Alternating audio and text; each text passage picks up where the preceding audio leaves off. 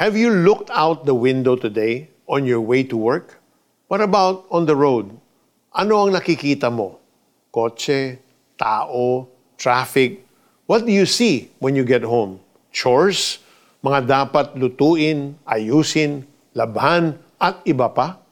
Minsan sa sobrang pagod and because of the cares of the world, we focus on the things that bother us and struggle to see the beauty in our lives we fail to see the little things that point to God and His grace. A beautiful blue sky, a friend who sends us a nice message, a worship song that lifts our spirits. In the book of Jeremiah, chapter 23, God reminds His people that He is everywhere. Ako'y nasa lahat ng lugar, sa langit at sa lupa. Sabi sa verse 24, even if we do not see or feel Him, kasama natin ang Panginoon. We can be in His presence at any time or place. As A.W. Tozer said in his book, The Pursuit of God, lift your heart and let it rest upon Jesus, and you are instantly in a sanctuary, though it be a Pullman berth, or a factory, or a kitchen. You can see God from anywhere if your mind is set to love and obey Him.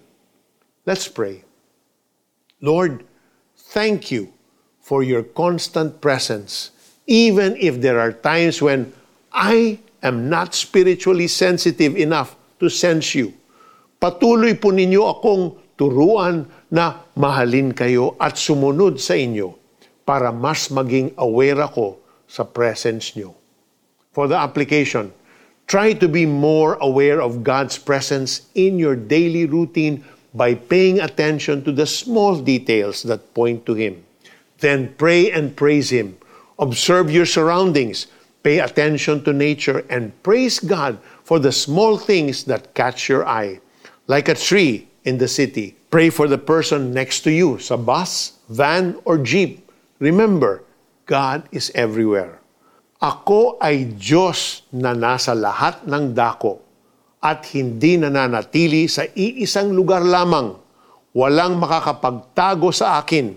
Makikita ko siya kahit saan siya pumunta sapagkat ako'y nasa lahat ng lugar sa langit at sa lupa.